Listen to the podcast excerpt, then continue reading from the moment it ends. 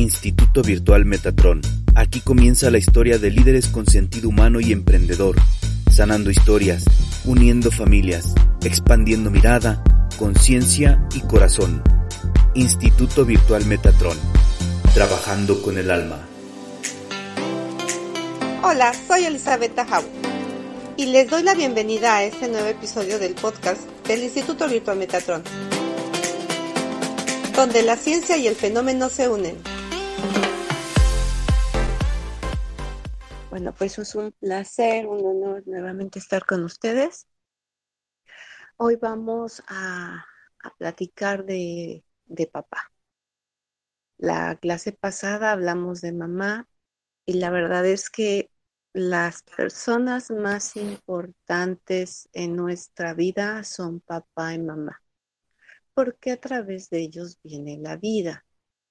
Sin ellos no hubiese sido posible que llegáramos a este mundo, en este tiempo, en este espacio.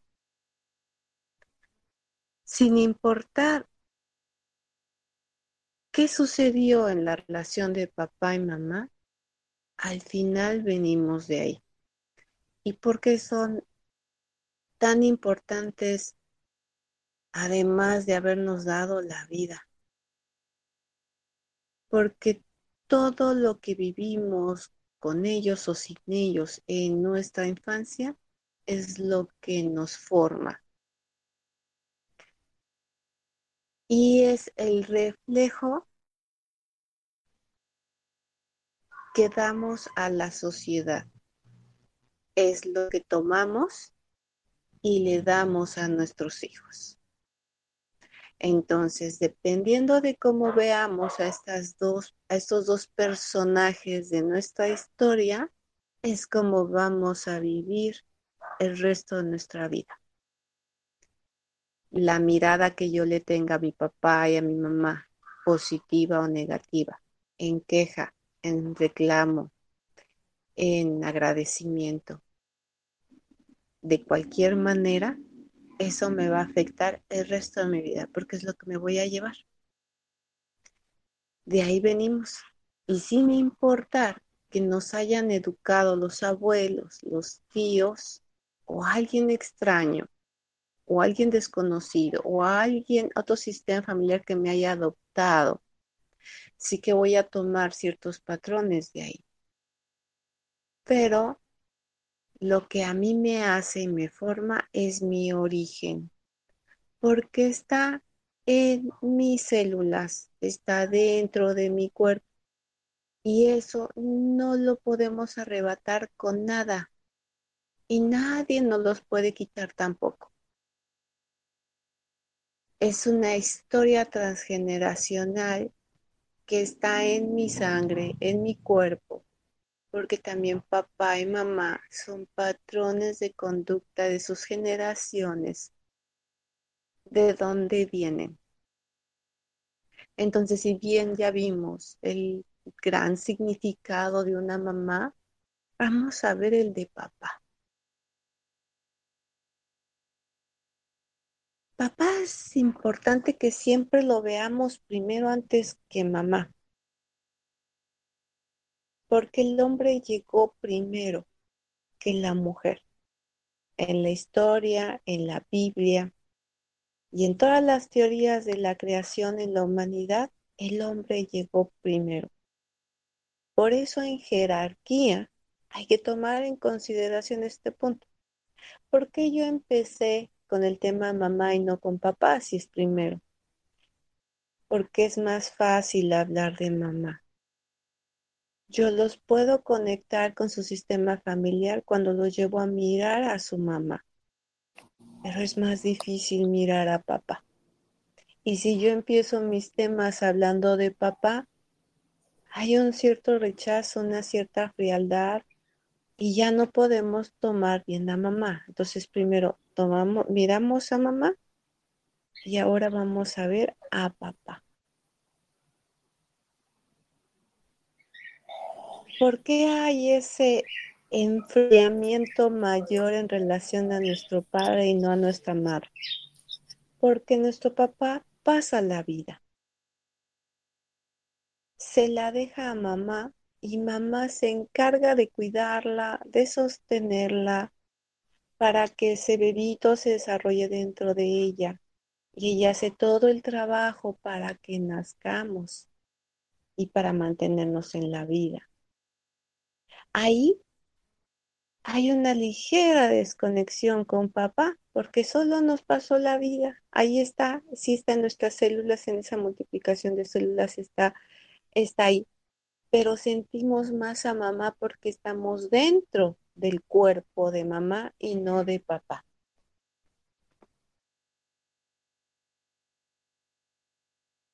Y luego muchas veces no conocemos siquiera a nuestro papá. Otras veces está un poco tiempo y se va. Además de que si se queda con nosotros, solo lo vemos muy temprano o muy tarde, cuando él se va a laborar y regresa a laborar, porque de papá es el campo laboral y él tiene que salir. Y tenemos más relación con quien está en casa, que es mamá. ¿Por qué a veces los papás no se quedan con nosotros? ¿Por qué, hay papás que no deciden quedarse con mamá, porque no están listos, porque no tienen la fuerza, porque son hijos que vienen de papás que tampoco se quedaron.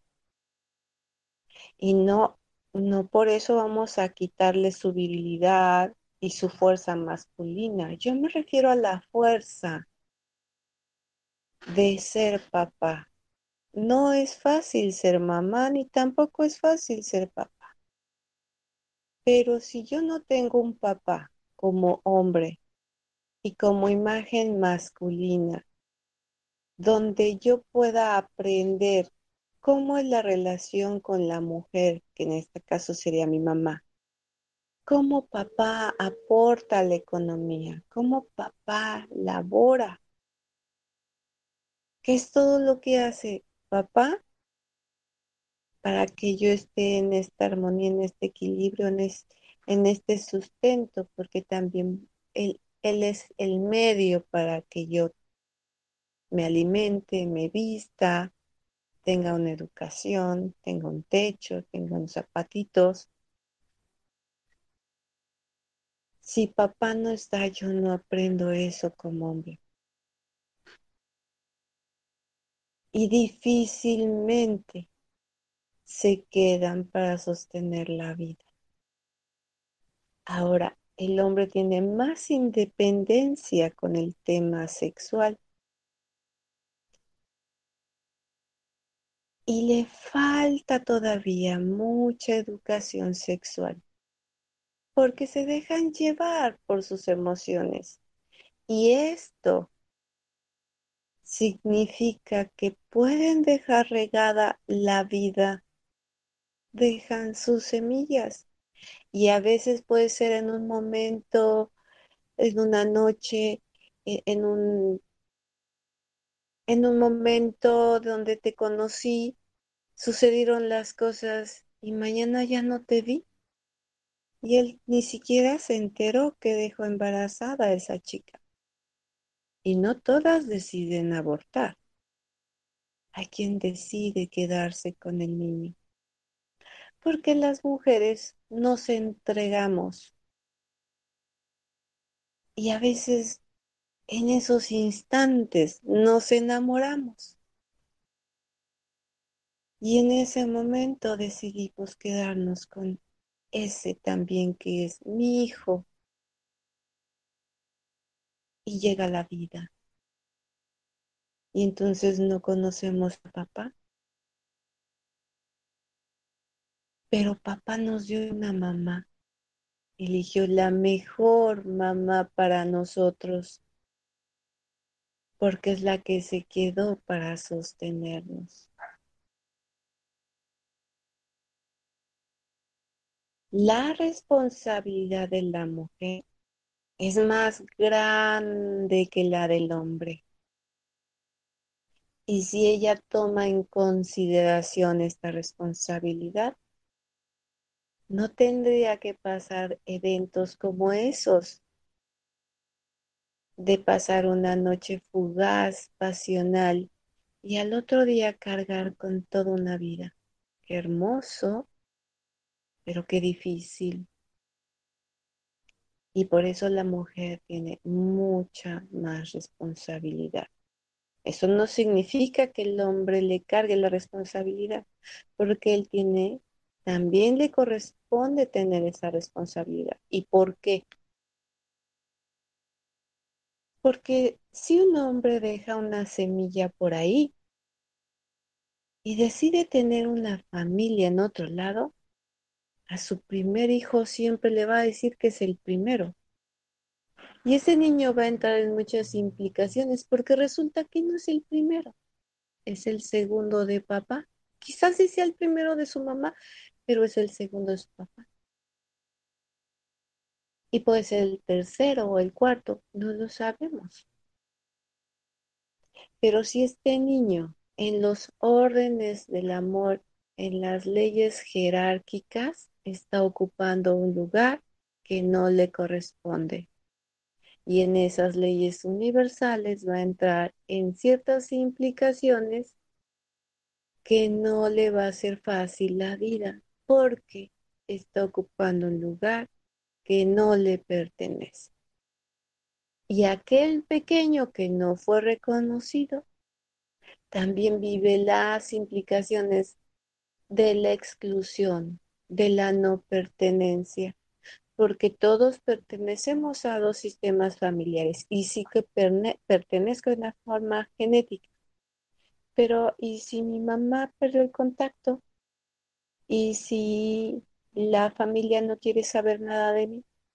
¿Y si mi papá tampoco quiere saber nada de mí? ¿Cómo me voy a sentir? ¿Cómo crecen estos niños? Porque sí que también a veces papá decide no tomar la responsabilidad y lo deja muy claro. Y vuelvo al punto de que son papitos, que no tienen la fuerza para quedarse. No es que sean malos, no tienen la fuerza para quedarse. No saben cómo hacerlo.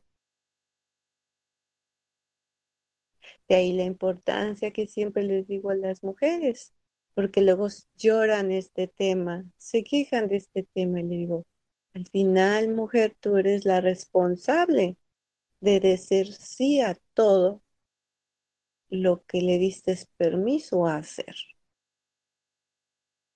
Las violaciones son otro punto.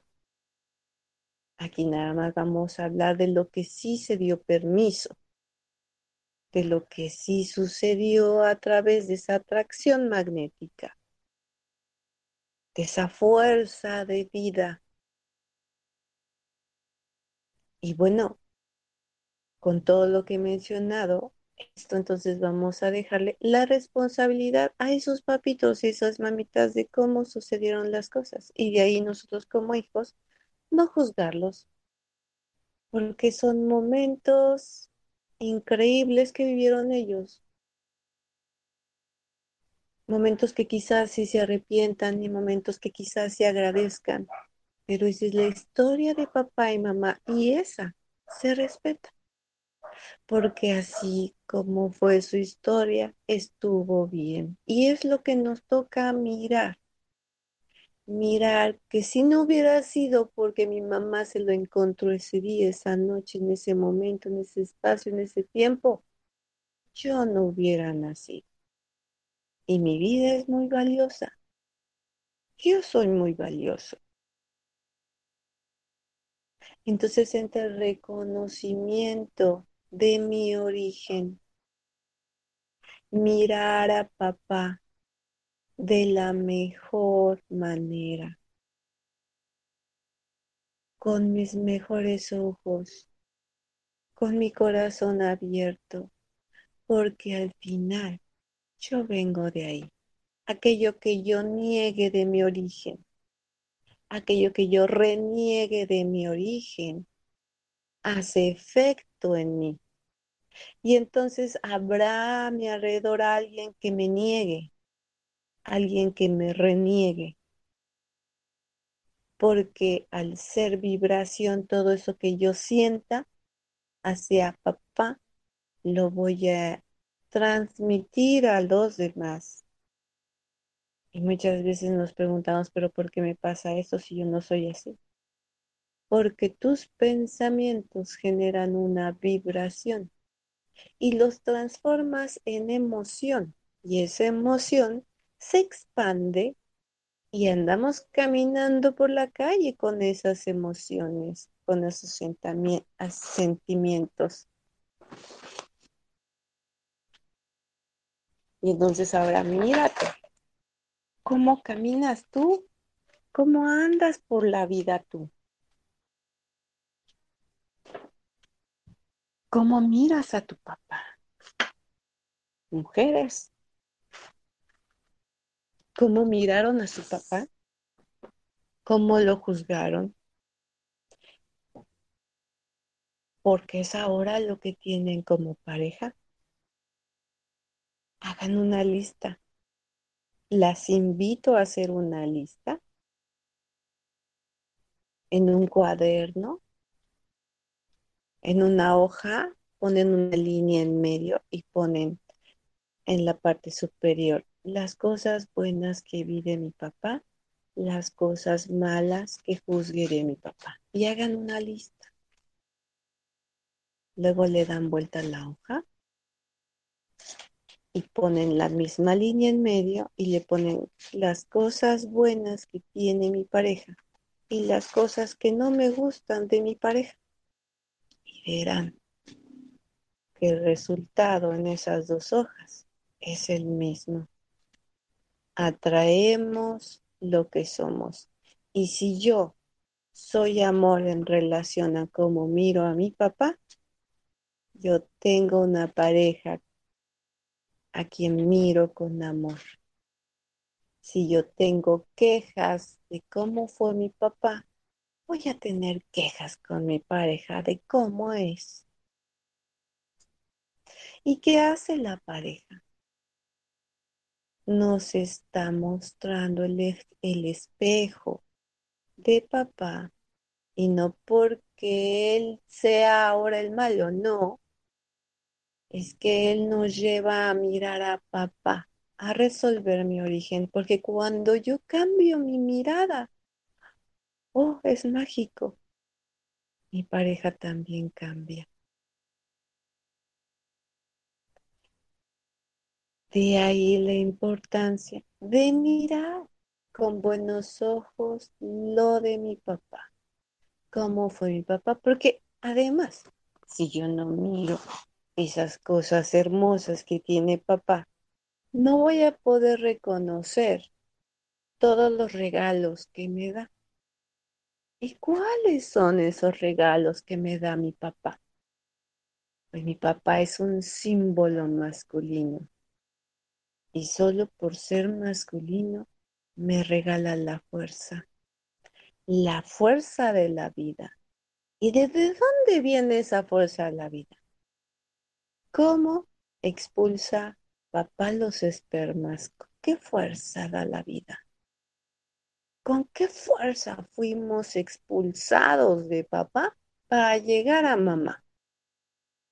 Esa es la fuerza de la vida. Y se muestran sus músculos.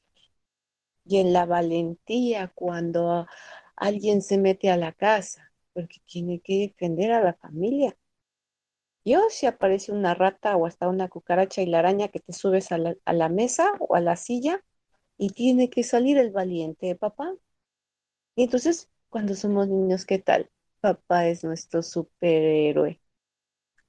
Porque si vemos los cómics, la mayoría, el 90%, más del 90%, 99, el 98.9 son los superhéroes, son hombres son masculinos y en todos tienen un, potencial, un poder específico. Y no hay que olvidar que todos tienen fuerza. ¡Wow! ¿Cuánta fuerza tienen? ¿Por qué? Porque representan a esa masculinidad. Los, si no es por los hombres, ¿quién construiría donde vivimos? Esos, esas paredes rígidas, esos techos rígidos. Son sus manos las que lo construyen. Y se acuerdan o, han visto o les sucede con sus hijos que cuando te caes de pequeño corriendo porque estás jugando y ya te lastimaste la rodilla, mamá quiere rescatarnos y que dice papá, no, no, no, no, no, déjalo, déjalo que se levante solo. Él puede, ¿verdad? ¿Verdad, mijo, que usted puede? Levántese, levántese, que usted es hombre, levántese. ¿Qué está enseñando papá ahí? Está enseñando que si te caes, hay que levantarse. Y que el golpe no duele. Y hay que seguir adelante. Por eso papá nos enseña y nos da la fuerza de la vida. Mamá contiene, pero papá nos da esa fuerza, la fuerza para confrontar la vida saliendo de la puerta del hogar, la puerta de la seguridad, porque mamá representa la casa. Entonces, salir de la seguridad, papá nos tiene que preparar para estar seguros allá afuera. ¿Quién es el que nos lleva al parque? ¿Quién es el que nos enseña a andar en la bicicleta? A subirnos en esas primeras llantitas, porque después serán otras llantotas las que vas a conducir papá el que te prepara en ese camino, en esa carretera para que tú vayas de un punto a otro. Esta imagen masculina tiene muchísimos poderes, muchísimos dones, muchísimos dotes. Él es el poder de la conquista. El trabajo de un hombre es conquistar lo hemos visto en la, en la historia.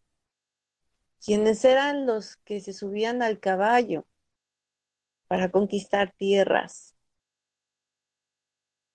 Quienes forjaron herramientas para luchar, para sobrevivir, para cazar, para alimentar a la familia, a la tribu, a la prole. Es verdad que algunos roles están cambiando y muchos equivocadamente. Porque ahora resulta que las mujeres conquistan a los hombres. Chicas, nuestro cuerpo ya tan solo los conquista. No necesitas hacer más. Porque a él le corresponde el cortejo. A él le gusta a alguien y miren que mientras más difícil te pongas, él trae adherido en su ADN esa fuerza de conquista. ¿Y cómo que no vas a ser mía? Mira. ¿Y cómo que no te voy a conquistar? Ah, pero si aunque me cueste trabajo, yo voy, te llego. Y miren que hacen sus mejores esfuerzos y no saben qué bien se sienten ellos conquistando. Está en ellos y es transgeneracional. O sea, veamos generaciones y generaciones y generaciones. Y cada generación refuerza este dato, este código. Chicas, si lo quieren romper, entonces están tomando la batuta o rompiendo la jerarquía, porque él llegó primero también. ¿Y cuántas ahora mandan en la casa?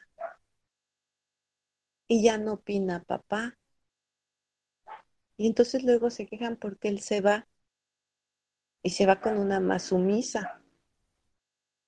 No es que te cambie, no es que tú seas menos que la otra, o es que se canse de ti.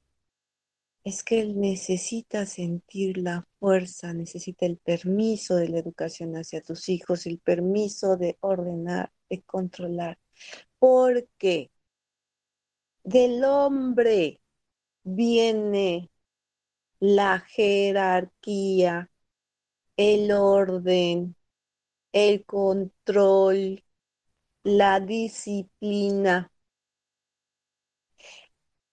Miremos un poquito hacia atrás la historia y quiénes son los que escribieron la constitución, los hombres o las mujeres.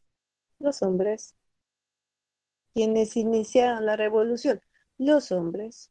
Las independencias, los hombres. ¿Quiénes controlan la milicia, los hombres. ¿Quiénes están a la custodia quienes tienen un uniforme verde o azul, los hombres. ¿Ven de dónde viene todo ese control y ese orden? Que si no le das permiso en casa, entonces después no nos preguntemos por qué nuestros hijos son tan desobedientes. Porque no le dimos, le quitamos el poder a nuestras parejas. Los roles están cambiando pero desinformadamente. Y luego vienen las consecuencias. El universo te dice que toda causa tiene una consecuencia. Infracciona una ley, la multa llega. Es verdad que también hay hombres que se permiten todo esto. Porque lo mencioné en la clase pasada hay hombres que tienen más genes por parte de, mamá femeninos y hay mujeres más masculinas, sí es cierto. Y la genética es maravillosa, ¿eh? Y viene toda la versatilidad. Así es que no puedo generalizar, pero sí que mirar de dónde viene todo y saber distinguir una cosa de la otra. Entonces, ¿cuánto nos estamos perdiendo? ¿Cuánto estamos negando cuando dejamos de tomar a nuestro papá? Y tomar a mi papá es tomar esa fuerza, ese orden, esa disciplina, ese control, ese temperamento que nos da papá. Porque aunque no crezcamos con él, está ahí, está en nuestras células. Y eso sería maravilloso tomar. Sin papá no habría música. ¿Qué tal la tecnología? ¿Cómo los hombres han creado la tecnología? Todo el avance tecnológico es masculino. ¿De dónde viene de ese cerebro práctico? De ese cerebro mecánico, industrial, revolucionario, que nos trae todos esos elementos para la transformación humana y la tecnología y la comunicación esos motores nos llevan y nos traen, que se convirtieron en licuadoras, en lavadoras, cuánto el cerebro del hombre ha generado cambios en beneficio a la economía energética de una mujer. Mirar a los hombres y tomar a papá con todo este potencial, nos mantenemos en el agradecimiento y los empoderamos más porque la mujer educa a los hijos, forma a los hijos y estos es parejo, niños y niñas. ¿Qué estamos formando? ¿Cómo miro yo a papá y cómo lo transmito en mi pareja y después cómo lo transmito en mi hijo? ¿Qué dicen las suegras? O yo como suegra, ¿no? También. Pero mira nada más ¿Cómo permites, mijo, que tu mujer traiga a los niños tan sucios? Mira nada más, todos despeinados.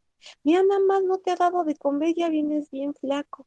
Primero nos quejamos que hay machistas. ¿Y quién forma el machismo? Mamá. Desde pequeñas las niñas tienen que recoger y limpiar la casa. Los niños no. Los niños no pueden. Están cambiando algunas normas, sí, pero si miramos de dónde vienen tantas transformaciones, viene de la mano de la mujer. ¿Qué estamos haciendo? ¿Cómo estamos formando deformando este mundo? Y luego los culpamos porque ellos son los malos. ¿Qué estamos educando? ¿Caballeros o no caballeros? Hay toda una conciencia que despertar y darnos cuenta de este gran significado en todas estas relaciones es muy importante. Y de ahí reitero, sanar a nuestro niño herido. Porque si sanamos ese niño, todo lo demás se transforma, es una realidad que cambiamos. De ahí la importancia de revisar tu historia. Aquel que no conoce su historia está condenado a repetirla, porque una cosa es lo que yo he formado a mi alrededor, en mi mundo, desde mi juicio, mi perspectiva, y otra cosa, darme cuenta que estoy repitiendo y cargando, porque todo suma.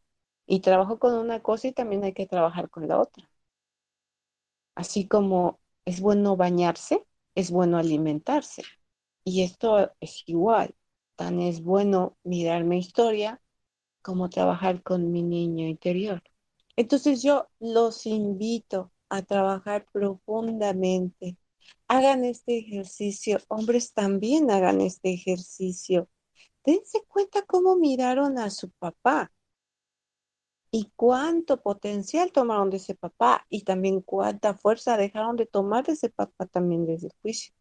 Y es verdad que no siempre, no siempre, no el 100% va a repetir el patrón tal cual. Hay hijos que es tanto su dolor de no haber estado con su papá que cuando tienen a su familia conformada se quedan. Se quedan bajo cualquier circunstancia y no importa cuánto sufran, ¿eh? Se quedan porque ellos dicen, yo no voy a dejar a mis hijos vivir lo que yo viví. Rompen el paradigma, rompen la línea y qué trabajo les cuesta y les duele, sí, sí les duele, es una gran fuerza de voluntad, es una transformación en el sistema. De que los hay, sí los hay. Igual las mujeres también cambian su sistema desde donde lo vivieron. Y entonces, sufrir nos lleva a dos cosas. Te lleva a trascenderlo o a quedarte en ese, en ese hoyito, en ese pocito que tú cavaste. Cada quien decide cómo quiere vivir su historia, con quién la quiere vivir, bajo qué circunstancias. Y si hay algo que no te gusta, date cuenta de eso y a cambiar. Muchos preguntan, ¿y cómo lo hago? Habemos personas para guiar. Y cada quien va a encontrar a su propio gurú. Se va a identificar y donde tú te encuentres bien para sentir esa, seguir esa guía, va a ser bueno para ti y para todo tu sistema familiar. No hay nada más hermoso que tomar el amor que hay de papá y mamá, tal y como fue. Así haya surgido ese evento en un segundo, en un momento, pero fue el momento mágico que hizo posible que tú nacieras. Y te he de recordar que tú antes de nacer elegiste esos papás bajo esas mismas circunstancias. ¿Que no te acuerdas? Es natural que no te acuerdes porque a todos nos borraron el cassette. Pero siempre tenemos ángeles guías que te van a llevar a donde tienes que encontrarte en ese destino que tú alguna vez decidiste vivir para aprender una lección de vida y aprender a trascenderla, porque lo que estamos aprendiendo en el alma y el espíritu es ser más fuertes y trascender todo aquello que nos agreda, integrarlo en nosotros, porque también somos la otra parte, no somos tan buenos, ¿eh? tenemos la polaridad, lo bonito, lo feo, lo malo, lo bueno cómo veas las cosas, esa es cuestión de perspectiva. Las creencias también alteran la realidad. Cada quien lo vive como se planteó su historia. Entonces nada está equivocado, porque ese papá se haya quedado no se haya quedado, tú ya lo sabías. Y era parte del plan al cual te tocaba trascender. ¿Cómo vamos a lograr ser nuestras almas fuertes si no pasamos este tipo de pruebas? ¿Y cuántas películas de la vida real vemos de personas maravillosas que perdieron sus miembros y son grandes atletas que tuvieron un grave accidente y lograron la medalla de oro, aún con todas sus implicaciones de salud o, o, ante cualquier, cualquier adversidad lo lograron. ¿Cuántos milagros se han mirado en, las, en, las, en los hospitales por esa, por esa voluntad a vivir que ni un doctor se puede explicar? Así como sucede en las películas, esas personas nos están diciendo, sí se puede. Y tú te estás ahogando en un vaso de agua. Y es más fácil que salgas de ahí de lo que le costó a esa persona que vistes en, en la pantalla grande. Aquí ya toca darse cuenta cómo miran a ese papá maravilloso. Ustedes vienen de ahí. Miren esas cosas lindas que hay. Y ojo con esas mamitas que se enojan con su pareja. Hablen bonito de su papá. Porque ese pequeñito no puede ser ni estar de la parte de uno o del otro. Él es hijo de los dos y los ama por igual. Tampoco le pregunten a quién aman más. Lo ponen en una encrucijada. Es dolorosísimo, dolorosísimo que te hablen mal de un papá o una mamá. Y al final terminas odiando más a la persona que habló mal del otro. Y terminarás separado. Porque los hijos, aunque los quieras separar de uno de los dos, eso no será posible. Porque van a crecer.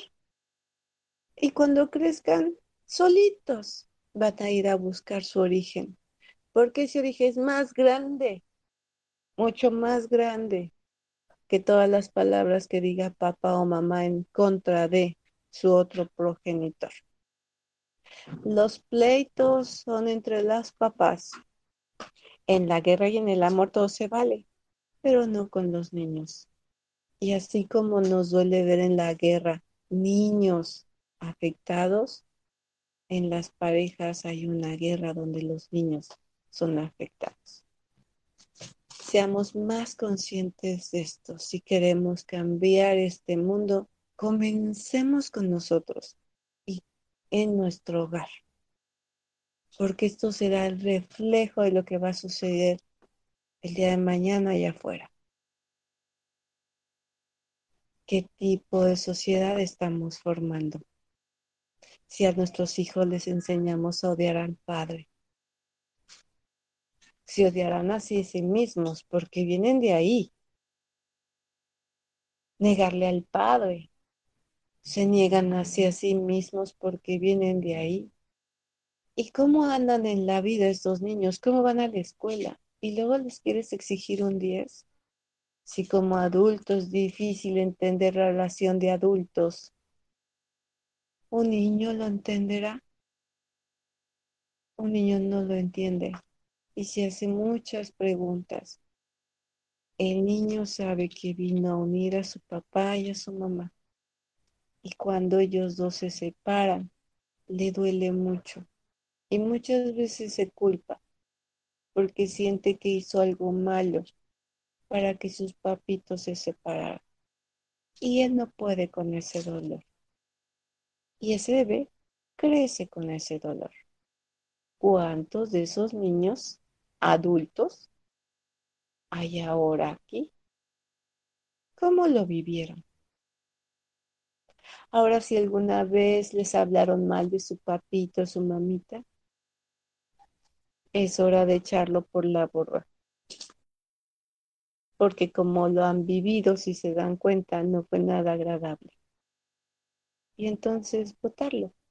Y si de algo le sirvió para tomar fuerza, porque siempre las cosas malas están ahí para transformarlo en lo mejor, es la gran transmutación que has hecho al respecto y que también te ha funcionado.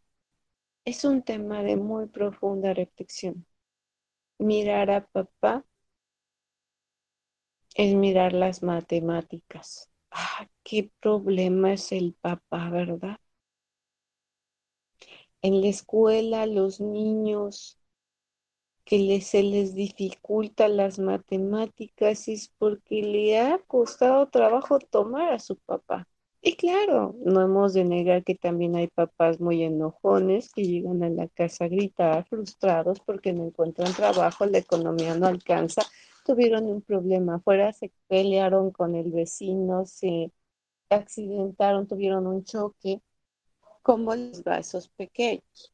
Hay que mirar cómo lo vivimos, cómo nos fue con eso, cómo miramos a papá y qué estamos haciendo ahora como papás y nosotras con nuestras parejas y mirando a papá.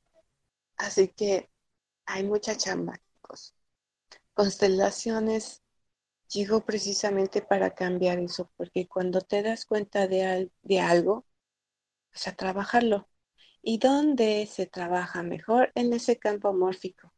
Entramos a transformar historias y la transformación es mágica porque como es a otro nivel, a otra dimensión, nuestra única labor es decidir hacerlo, atrevernos a hacerlo. Lo demás lo hace el terapeuta, lo hace el constelador. Y también tus ancestros porque te trajeron por algo. Algo que necesitabas mirar porque a veces no descansan aunque ya están muertos, no descansan. Traen un tema, traen un enojo, una exclusión, un no perdón, un resentimiento. ¿Cómo les fue a esos papás? Los invito a, a trabajar como, como ustedes sientan, como ustedes se dejen llevar. Los vuelvo a invitar a, a esta autobiografía familiar donde van a poder descubrir historias muy dolorosas que, hay que ver, sí hay que mirar, y, también los regalos, porque nos la pasamos en la queja. El no tengo, el que me hace falta, el que me hizo, el que me dijo, el que me dejó, el que me regañó, ta, ta, ta, ta. Pero no vemos los regalos. ¿Cuántas cosas ustedes como papás hacen en beneficio de sus hijos? Eso es arar tierra, arar caminos. Y entonces ya le están poniendo el camino fácil a sus hijos. Entonces miremos hacia atrás. ¿Qué hicieron nuestros padres para ponernos la fácil? ¿Qué hicieron nuestros abuelos, nuestros bisabuelos, tatarabuelos? ¿Qué camino tengo ahora tan fácil? Gracias a ellos.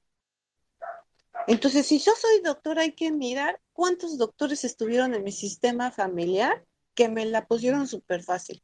Sí, sí, hice mi chamba, estudié, fui a, fui a la escuela, me desvelé, pero en realidad la tengo más fácil que alguien en otro sistema familiar. Ninguno haya estudiado.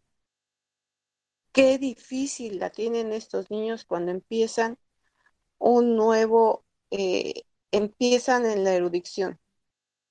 Les cuesta mucho, mucho trabajo y encuentran muchas trabas en el camino y nosotros no. Entonces, mira quién eres, todo lo que has logrado, gracias a quién. Porque cuando miras tu historia, descubres todo eso. Y bueno, pues me encantaría seguir con este tema. Es fuerte, vean la energía tan diferente de hablar con papá a la energía que surge cuando hablamos de mamá. Mamá es hablar muy suave y la energía de papá es un, un poquito más fuerte. Entonces, ahora vamos a pasar a las preguntas y respuestas. La primera, cuando comentaste este que, que había veces que las personas te renegaban, por eso preguntaba que cuándo sabes cuando alguien te está renegando y cuando después posteriormente mencionaste las lo que papá te enseña y preguntaba que, que si lo que si no te lo enseña papá y lo enseña mamá, que qué cambiaba. Em, no sé, no es que sea cambiar, simplemente si lo que te enseña mamá es lo aprendes de la parte femenina. Eh, sí es verdad que hay muchas mamás que, están solas, ¿no? Y, está esa falsa creencia de decir, eh, el hago de, de, papá y tengo los dos papeles. No, no, no eso no es cierto. eso no es cierto porque nadie va a suplantar nunca la parte masculina. Y si nos remontamos a la historia, las mujeres hemos querido cambiar ciertas cosas del sistema y uno de ellos es querer, querer estudiar y trabajar. Entonces la mujer ha tomado una, una, independencia en la, en la economía. Cuando la mujer se siente completa en esa independencia económica y en ese estudio, eh, no es más que mujer. ¿vale? Es una mujer que trabaja, una mujer que estudió, que se preparó y que está solita sosteniendo a sus, hijos, pero no está cubriendo el papel del papá. Eso es muy diferente. El papel del papá nadie, nadie, ninguna mujer lo va a suplantar. Porque lo que acabo de decir, todo lo que da el hombre, sí es verdad que hay unas mujeres que, incluso estudian cosas del hombre, ¿Por qué? Porque admiran al padre, porque toman esa parte masculina y, siguen ese rol. Y hay muchos roles que se están cambiando. Y no está mal, pero sí mirar que si en este caso tu mamá te dijo, te enseñó, te preparó, esto es toda la parte femenina que te dio, de ella. Todas sus capacidades que desarrolló sola, te las dio a ti y eso te empoderó a ti como mujer. Lo que a ti te faltó no es lo que no te ha dado tu mamá, sino la presencia de tu papá. La presencia de tu papá, si no estuvo papá, pues simplemente no estuvo y toda esa ausencia se refleja, no solo, se refleja en tu adultez, porque ahora muy seguramente las parejas te duran poco y terminas estando sola. ¿Por qué? Porque hay una vibración de la ausencia masculina. Y entonces de adultas se sufre mucho porque quieres tener a la pareja o darle a tus hijos el padre que no tuviste y oh sorpresa, pues sí se ve muy maravillosa la pareja y aparece y dices, esto es lo que quiero en mi vida y ¡zas! A los tres, cuatro años se fue. Y otra vez te volviste a quedar sola y otra vez tus hijos se quedaron solos. Es un patrón repetitivo que está en el campo mórfico. Yo, por eso la clase primera lo dejé bien claro. El campo mórfico es como un río. Una vez que tú entras a un río que, un río que ya tiene velocidad y tiene un, un cauce, no puedes nadar contra eso. O sea, tú quieres cruzar un río, el río te jala, te lleva. Eso es lo que hace el campo mórfico. El río es un río de información que nos jala, nos lleva a repetir ciertos patrones de conducta. ¿Por qué? Porque es nuestro derecho de pertenencia. Para pertenecer tengo que hacerlo igual, vibro igual, soy igual. Entonces no es que cambie, simplemente es cómo lo estás viviendo. Es mirar todos los patrones que ahora vivimos como sistema y como familia y en qué están afectando, de dónde viene esa afectación esa afectación es cómo me siento, porque si mi emoción me lleva a sentir que estoy mal, es que algo me está faltando. ¿Qué es lo que me falta? Y es ahí donde tienes que mirar la ausencia. Eso que te completa. ¿Vale? Y ahora, en cuanto a la primer pregunta, ¿cómo era? ¿En qué identificabas qué? Que, ¿cómo saber cuando alguien te reniega? Renegar, um, ok, renegar es um, negar, a, negar un papá, porque estaba hablando yo de, negar y renegar al papá y cómo eso se refleja en mí. O sea, si yo niego a mi papá, es decir, este, oye, tú tienes papá, no, yo no tengo papá y nunca lo tuve. Ya, eso es negarlo. Ahora, renegarlo es decir, como, es, es decir, a la vida, chinga, ¿por qué me tocó no tener papá? Me lleva la caraja, es que no me gusta la vida que yo llevo. Este, si yo tuviera, si yo hubiera, este, y, y estás ahí en la queja, eso es renegar. renegar la vida que te tocó. Entonces, si tú lo vives así y tú lo llevas así, va a llegar alguien en tu vida que, hablando de negación, este, pero si te acuerdas que tú y yo estábamos juntos, yo, cuando estuve contigo, sea, a ti sí ni te conozco, ya te negaron. Renegar. Ay, es que me harta como eres, ya me tienes hasta la M, mira nada más cómo eres, te levantas a estas horas, te duermes a estas horas, comes así, o sea, nada le gusta como eres. Eso es renegarte. Esas es, la, mm, son dos cosas distintas. Y ah, la importancia de mencionarlo es que lo que la manera en cómo miramos este papá y, y lo mencionamos o nos Ah, manifestamos es la manera que vibramos, o sea, lo tras, no necesito ni siquiera hablarlo mucho, o sea, en mi cuerpo está y vibro en eso, entonces atraigo gente que va a hacer lo mismo conmigo. Y esto tiene, e, esta consecuencia se da para que tú reacciones y lo cambies porque lo que nos toca es mirar con buenos ojos a la persona que me dio vida, que me trajo a la vida, porque la mitad de nosotros es mamá y la otra mitad es papá.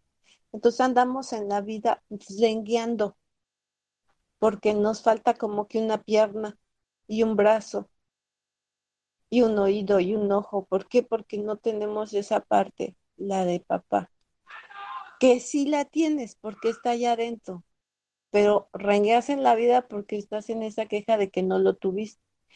Em, algo que yo viví y experimenté de una manera muy triste en las escuelas es que cuando entraba a los salones, escuelas primarias, estaba ahí lo primero que le decía a los niños, a ver, ¿quién tiene papá y mamá? Y los niños son tan puros, tan inocentes, que bueno, en verdad me hacían llorar, además ellos terminaban llorando porque todos, todos así hasta competían, levantaban sus manos y decían, yo, yo, yo tengo mamá, yo, yo tengo papá, y, y después del, del yo, yo, inmediatamente, en menos de cinco minutos empiezan, yo no tengo papá, yo no tengo mamá, mi abuelita me dijo que yo no tenía papá, y mi mamá me dice que yo no tengo papá. Híjole, eso me daba a mí en el corazón bien duro, y entonces es cuando yo les explicaba a los niños, ¿quién les dijo que no tienen papá y mamá? No, pues sí, y afirmaban que la abuelita, la mamá y que todos los que le rodean, porque viene, se es notorio el enojo de los adultos hacia esa pareja, hacia esa persona. Y entonces es cuando yo llevo a los niños, les digo, a ver, ustedes sí tienen un papá y sí tienen una mamá, porque de ahí vienen, si no, no hubieran nacido nunca. Eso los lleva a que ustedes se den cuenta que tienen un papá y una mamá que están viviendo con otra persona, ese es el regalo. Pero reconocer que venimos de un padre o una madre es la fuerza necesaria para seguir en la vida. Si tú le quitas a un niño ese derecho, ese niño no va a tener el mismo éxito que tú esperas, porque le estás quitando ese derecho de pertenencia. ¿Quiénes somos para atrevernos a quitarnos, a quitarles a los niños esa grandeza de donde vienen? Que si es un hijo de la quién sabe qué, eh, será el hijo de la quién sabe qué, pero al final es el papá. A veces vienen personas y me dicen, este, pues yo eh, llevo a mi hijo a las mejores escuelas, le doy la mejor educación porque, híjole, tienen un padre que nada más nada, no, no se da ni un centavo por él. Y como no estudió el condenado, yo sí voy a pagarle las mejores cosas porque yo quiero para mi hijo lo mejor. Entonces le digo, pues lamento engañarte, pero no importa la educación que le des, al final él va a ser fiel a su padre. Y con toda la educación que le des, él va a terminar no haciéndolo, no cumpliéndolo, porque va a ser fiel. De ahí viene. Y si no aprendemos a reconocer el origen, entonces nunca lo vamos a cambiar. Si quieres que tu hijo llegue a esa grandeza que tú esperas, primero vamos a honrar su origen porque no hay nada de malo que no tengas una educación. No hay nada de mala la pobreza en, en cuestión de economía. Mala la pobreza mental, la pobreza espiritual y la pobreza de corazón. Porque muchos empezamos desde abajo. El alma vive, toma diferentes vidas para empezar desde abajo y sí que, que pues, en extrema pobreza. ¿Y a qué le llamamos extrema pobreza? Aquel que se está en el campo no tiene nada, pobre. Está rique, tiene una riqueza en el campo que nos enseñaron a diferenciar una cosa que la otra, pues eso es lo que nos inculcaron. Son, hay muchas mentiras en la educación. ¿Por qué? Porque la educación te quitó el poder. Porque acuérdense que nosotros estamos sometidos bajo poder capitalistas y la educación, la economía y todo lo que consumes en la televisión y lo que consumes por tu boca está creado por todos ellos y hacen los mismos libros. A ver, ¿cómo está la, la, la medicina, el tema de la medicina? Mientras más medicina consumas, mejor para este mercado. Y entonces, ¿a quién entrenaron para que nos vendieran, para que te llevaran a la medicina? A los médicos. Por eso los médicos es tan difícil que puedan tomar la parte holística porque están tan bien capacitados, tan bien entrenados en esta disciplina que no pueden ver más allá, están programados. Entonces, nosotros tenemos que todos, todos cambiar el chip. Y ahorita el, este movimiento de planetas nos está permitiendo, nos está abriendo la cabeza tota, para sacar toda esa basura y poder encontrar nuestro propio poder. Y entonces determinar, no lo que me digan que es malo para mí, es determinar, sentir yo acá adentro qué fue malo para mí. Y lo malo para mí es desde los conceptos y los contextos que yo tome. Y mi sentir es muy respetable. Y bajo esos preceptos necesito yo trabajar como persona individual, que sí se necesitan a veces guías, sí, porque a veces no se sabe por dónde comenzar. Y a mí me pasó.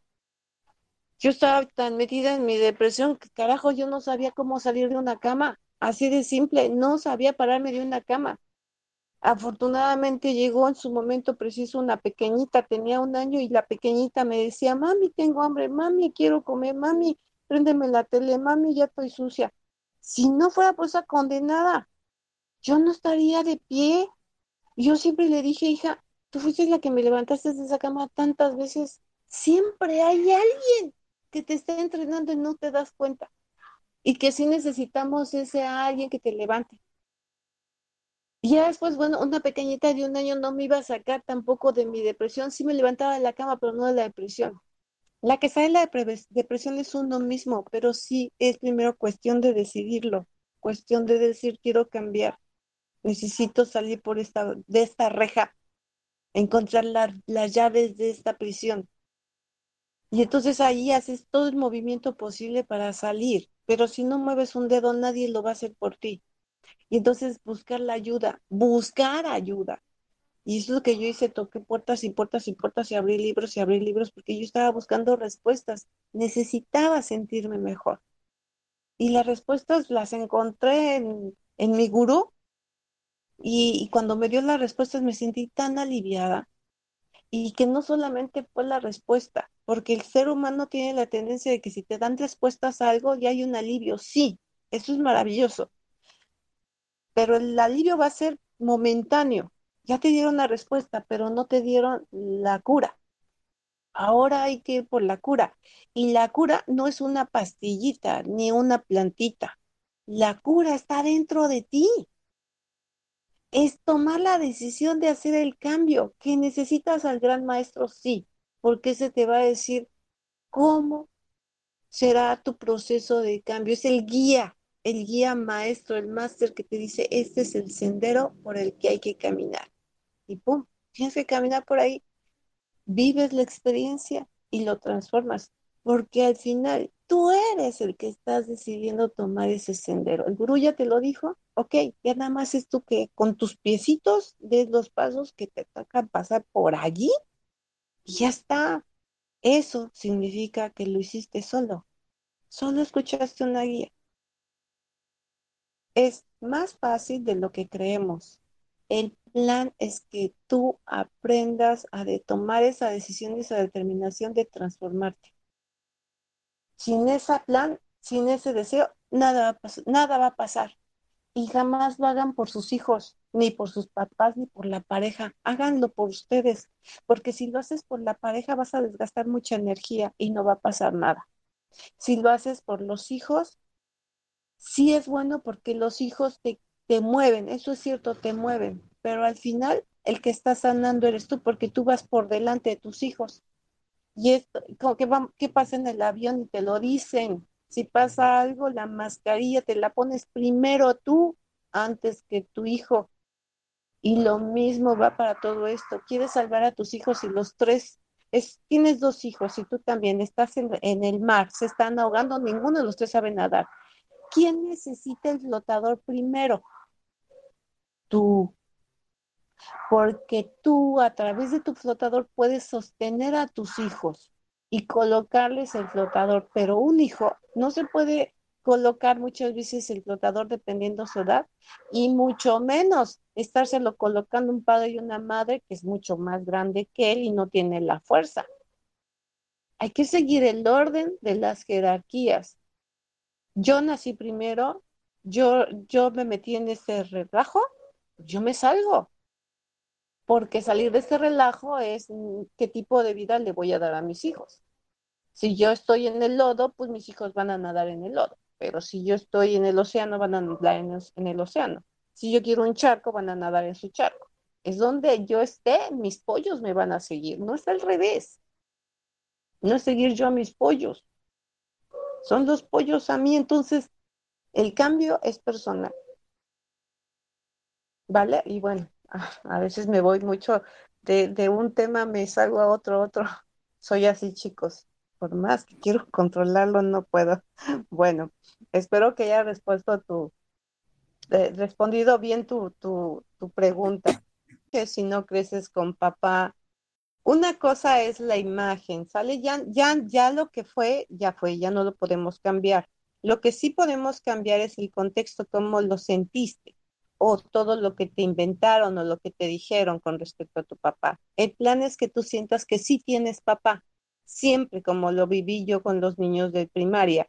Ellos tienen papá, ah, pues tú también tienes papá y siempre lo has tenido. Que no está cerca de ti, que a lo mejor no estuvo ahí, no se quedó o incluso falleció.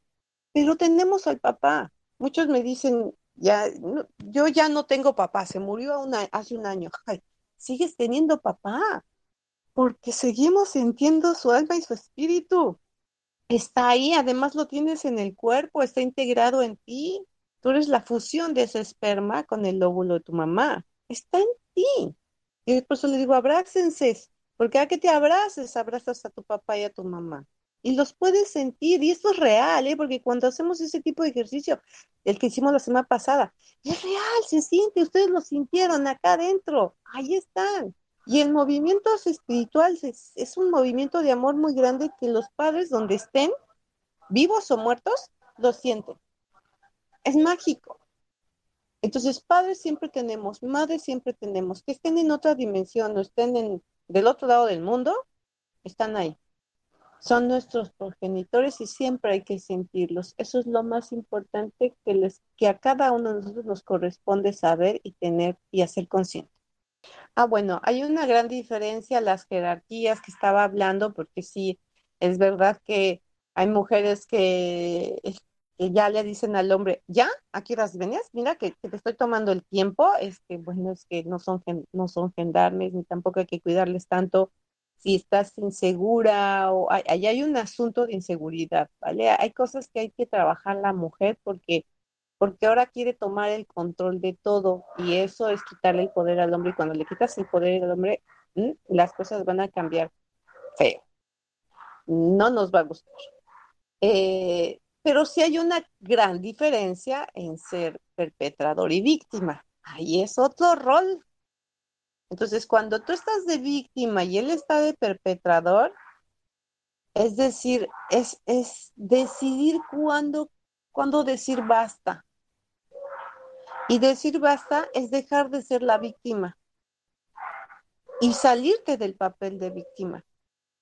Y si vivir con él no te permite salir del, rol de víctima, es alejarte del, del perpetrador, un verdugo tiene siempre a su prisionero y lo vemos hasta en películas de la vida real cuando raptan personas, el verdugo y el al que raptaron.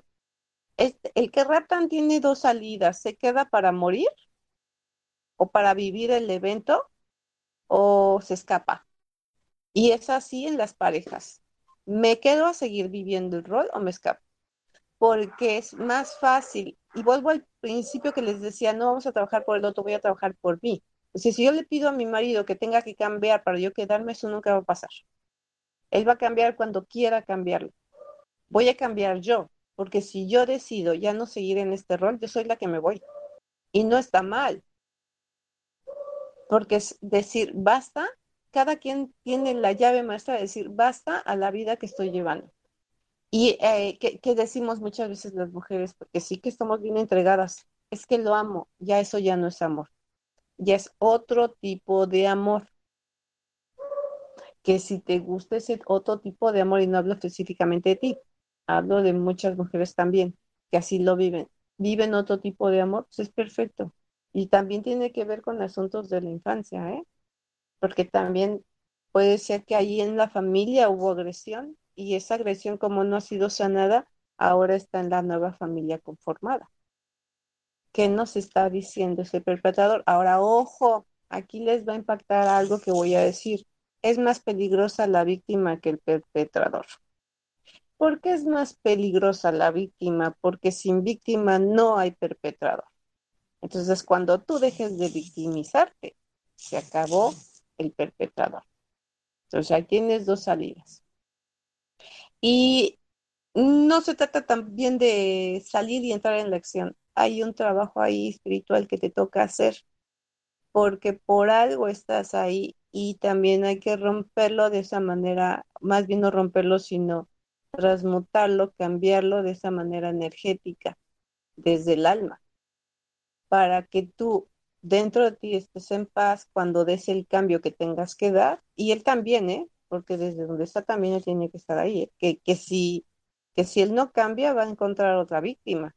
Y ojo si dejas a unas hijas también ahí, porque al final alguien va a poner, va a ocupar tu lugar. Entonces, ahí hay un trabajo profundo que hacer. Ahora, ojo también, puedo estar hablando al aire, en una constelación se ve más clara la verdad del movimiento de lo que estaba pasando en esa familia y las respuestas pueden ser muy diferentes.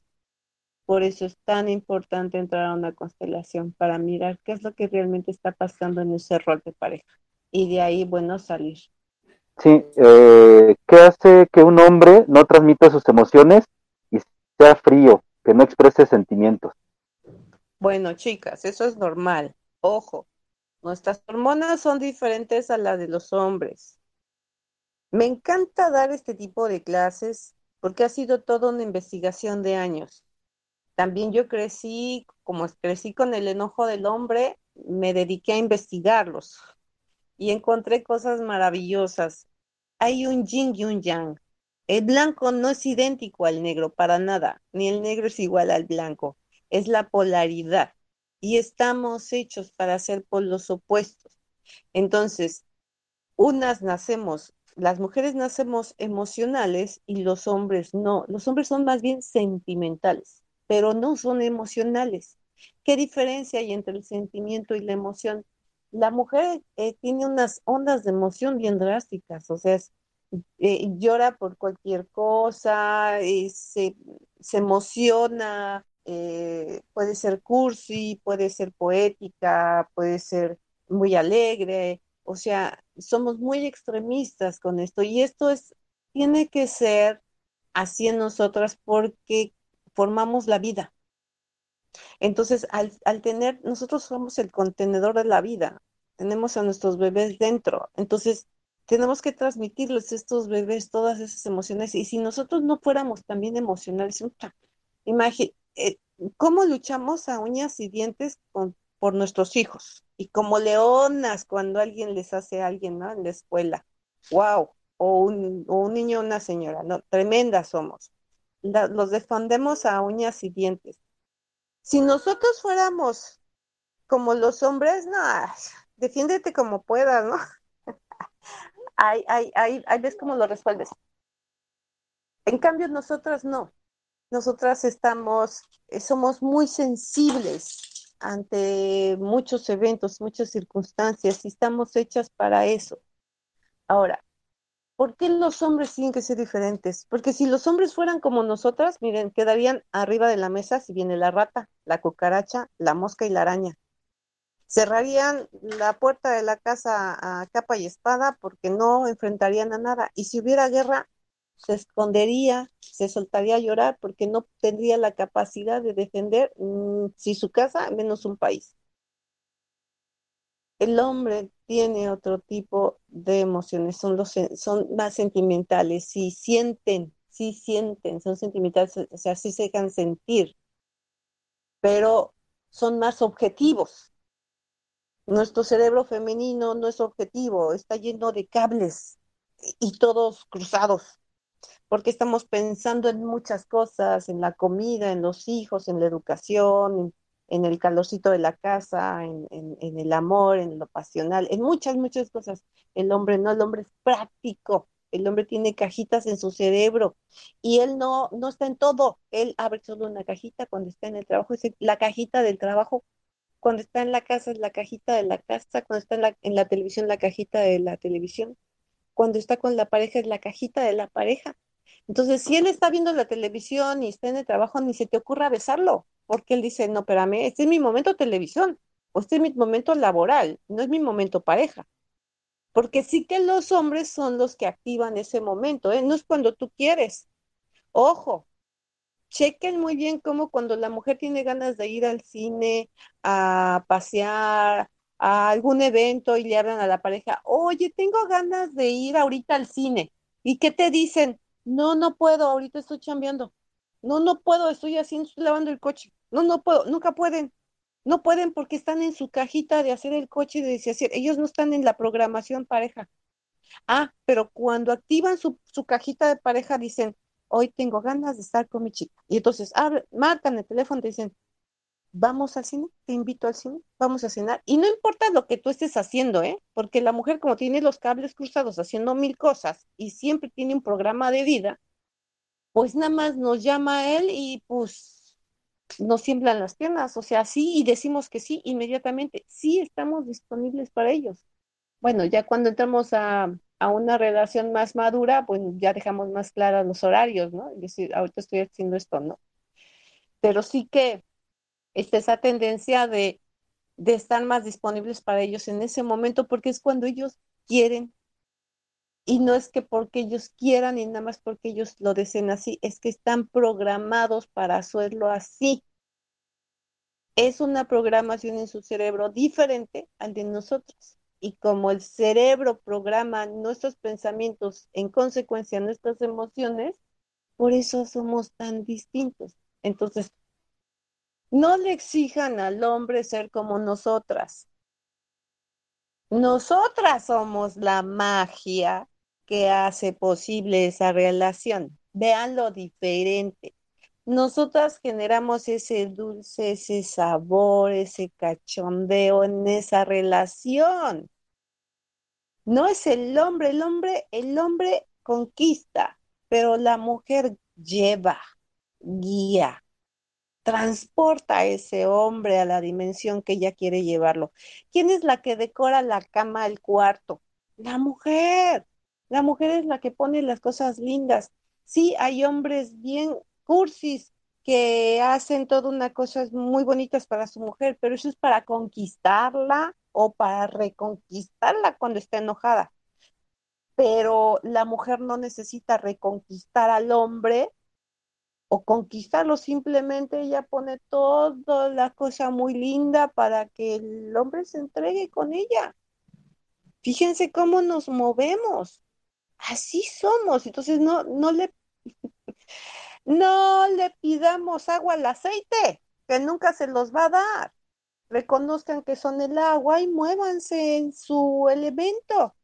Y dejen que ellos se muevan en su elemento. Entonces, estas clases que doy Eh, digo, 45 minutos mm, o una hora y media es poco. La verdad es que sí me aviento más de 10 horas dando este tipo de formaciones, nada más hablar del hombre, ¿eh? del hombre, y otras más de 10 horas hablando solo de la mujer, de todo lo que conforma una mujer, significa la mujer y el hombre, y diferenciar estas dos partes. Cuando tú tienes el conocimiento preciso de esto, ya no dejas de pelear. Yo cuando lo entendí, Chicas, la verdad es que las parejas que han salido conmigo, hasta me lo, así clarito me lo dicen, eres increíble. Y yo nada más les digo, dale gracias a la pareja que tuve antes, porque si no hubiera sido mi sufrimiento que viví con él, no hubiera estado investigando tanto cómo tratar a los hombres y qué material son los hombres. Entonces, es como estar precisamente en ese mm, equilibrio de ser yo plena como mujer y lo que me corresponde como mujer y permitirlo ser a él lo que le corresponde serlo como hombre y respetar esas esa eh, respetar eso con la línea, ¿eh? Poner una línea bien clara en eso y no se necesitas ni decírselo, con que lo sepas ya y tienes a alguien feliz. Y tú estás súper tranquila y feliz. Y es maravilloso ese tipo de relaciones. Lo único que falta es conocimiento. Eh, y ustedes saben si lo toman o no. Que, que bueno, aquí está la escuela disponible para, para los lo que gusten y los que agraden, les agrade tomar este tipo de información. Ok, este dice, mis parejas habían sido amorosas y atentas. ¿Qué pasa cuando un hombre te muestra una cara y resulta que no es así? Estoy en una pareja, con una pareja fría y apartada con poca comunicación y no la conocía así. Sí, porque todos los hombres van a conquistar.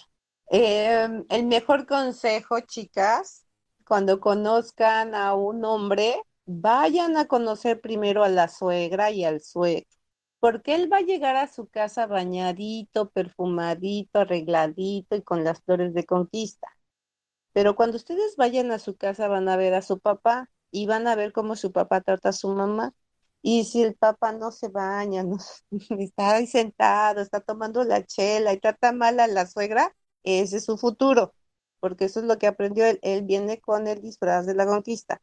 Y bueno, quitemos la palabra disfraz. Es una manera de comportamiento del ser humano, así somos todos y las mujeres somos igual, chicos, cuando quieran conocer quién es realmente su chica, vayan a casa de la suegra y conozcan cómo es, porque ya va a estar bien guapa, bien chula, bien coqueta, un cuerpazo, pero cuando vayan con la suegra se van a dar cuenta si hay una cultura de deportes, si este, la alimentación cómo es, cómo trata al papá, eh, entonces es como ella aprendió, entonces es lo que vas a tener en tu casa. ¿Quieren ver la verdad? Vayan a casa de los suegros hay una tendencia y así es, la manejamos cuando vamos a buscar chamba.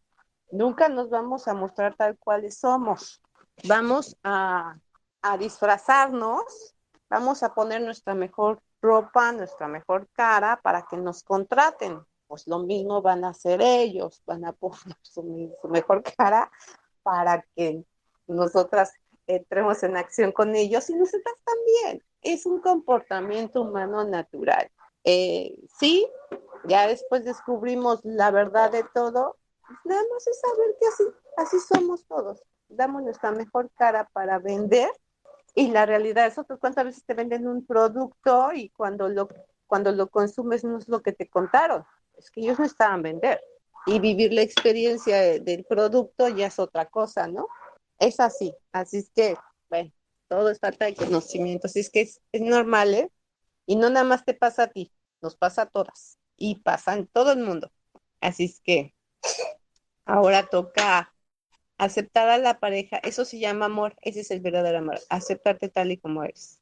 No es enamorarme del, tiempo del principio, es enamorarme de él con todo lo que tiene. Ahora, mira a tu papá, porque si muchas cosas que no te gustan de tu papá están ahí en tu pareja, es mirar cómo cambiar la perspectiva hacia papá. Cuando cambias la perspectiva hacia papá, entonces vas a cambiar la perspectiva hacia tu pareja y las cosas van a cambiar para ti, para, para tu bien, tu mayor bien y para tu pareja y hasta para tus hijos. Ok, eh, Gaba Ayala pregunta, ¿qué pasa cuando la energía de mamá es más fuerte que la de papá? Bueno, es que también hay matriarcados. Y, y, sí que sí son más fuertes porque es la, uff, es cuando en el sistema familiar transgeneracional vemos que las mujeres están solas, toman mucha fuerza, generación tras generación. Entonces esta fuerza femenina llega a tomar el control de todo. Y son las grandes empresarias, ¿eh? las grandes eh, mujeres que, que hasta pueden tomar un control en la nación. ¿Por qué? Porque tomaron fuerza desde la carencia. Acuérdense que todo lo que nos hace fuertes lo que por lo que carecemos. No es por lo que nos dan, lo que nos dan es como, ay, es el regalo, qué rico.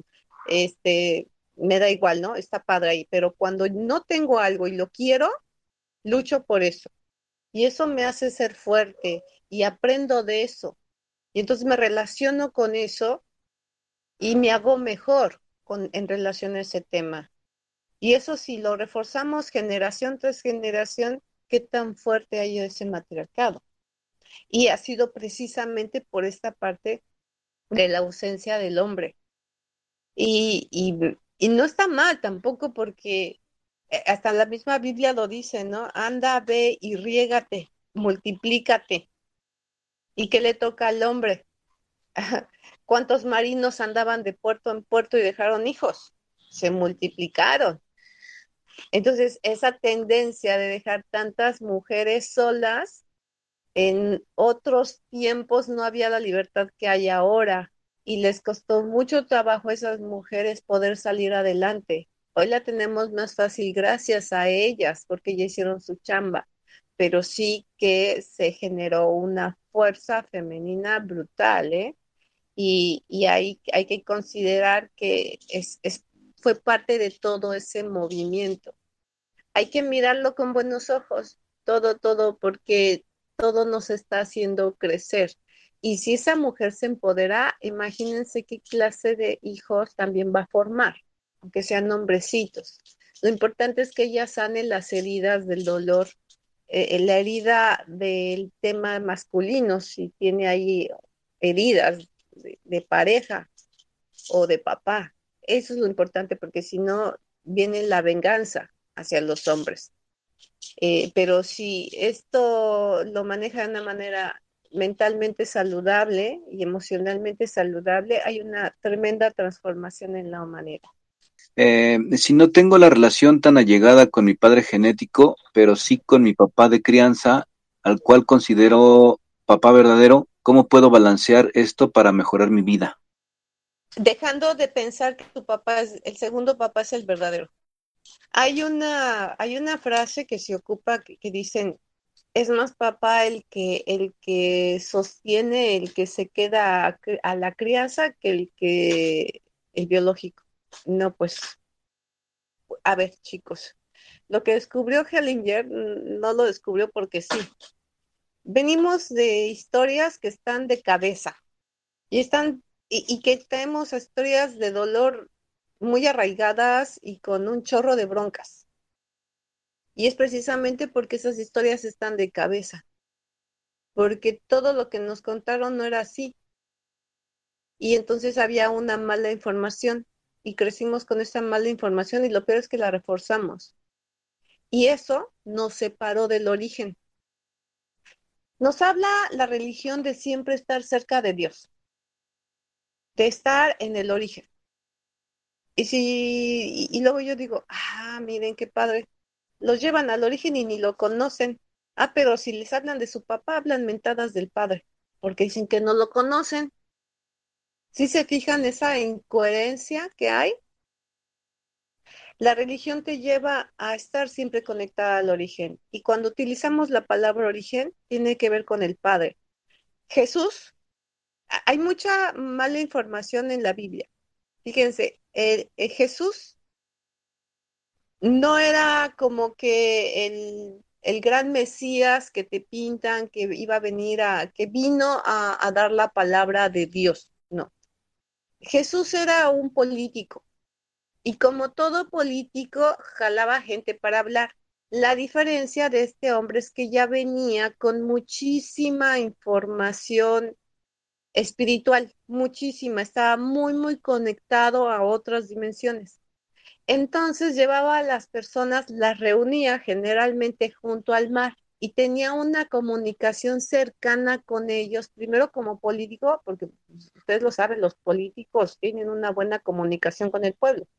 Entonces lo empezaban a seguir, pero él enamoraba con sus palabras, como ahora eh, con las palabras que se utilizan, que extrajo Bert Hellinger y que, la verdad estamos usando, esto enamora, esto que yo digo ahora enamora. O sea, yo lo he visto cuando cuando estoy dando un curso, una conferencia y tengo gente así en vivo y a todo color, no, hombre, las tengo así todas lelas. Y no soy yo, son las palabras que salen a través de mí, porque tengo esa conexión con esa fuente profunda, maravillosa, espiritual, que transmite esa información. Entonces, y, Jesús lo, lo, dice así, solo cuando estás cerca de las personas tienes una conexión de, de célula a célula.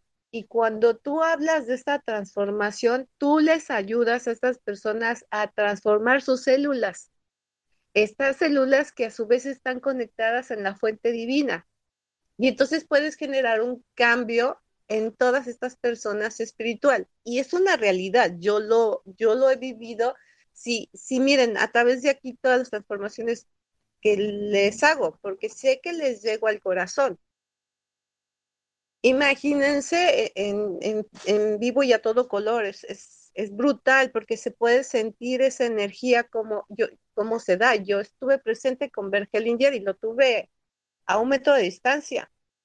Mm, él me dio clases directamente con un grupo de compañeros y aparte fuimos a varios eventos de él.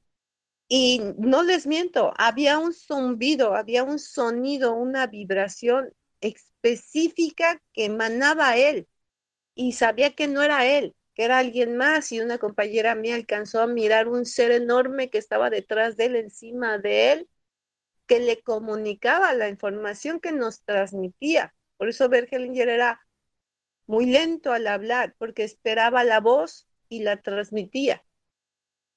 Y ustedes ven también que de repente me detengo, porque tengo que ser pausada para, para no perderme en la información que me toca darles. Y me encanta estar conectada sin nada de distracción, porque entonces entra la interferencia y ya se me olvidó cómo o qué estaba hablando, porque me desconecto de la fuente.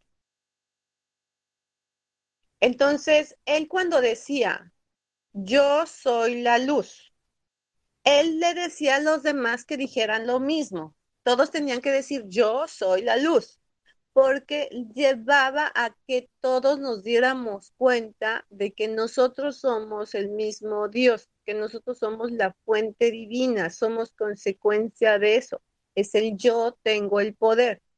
Entonces, cuando todo esto se transgredió, se transgredió para decirte que solo Él tiene el poder, que solo Él tiene la luz y tú eres el pelele que tienes que buscarlo y seguirlo. Y no es cierto.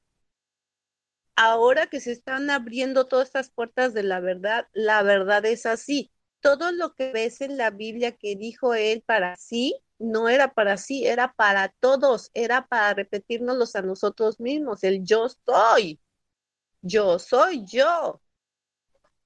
Yo soy la fuerza divina, yo soy el Dios divino, yo tengo el poder, yo tengo la sabiduría, yo tengo el poder de la creación, porque sí que lo tenemos, en física cuántica lo vemos mucho. Nosotros somos creadores, vean todo lo que crea, están a su alrededor, todo, todo, todo, sus, las sillas, las mesas, este, los cubiertos, los manteles, las, las persianas, las cortinas, la puerta, la chapa, el ventilador, los juguetes, todo fue creado por una persona que nació en algún momento, fue iluminado y lo creó y lo, lo dejó a la humanidad y esas personas ya están muertas.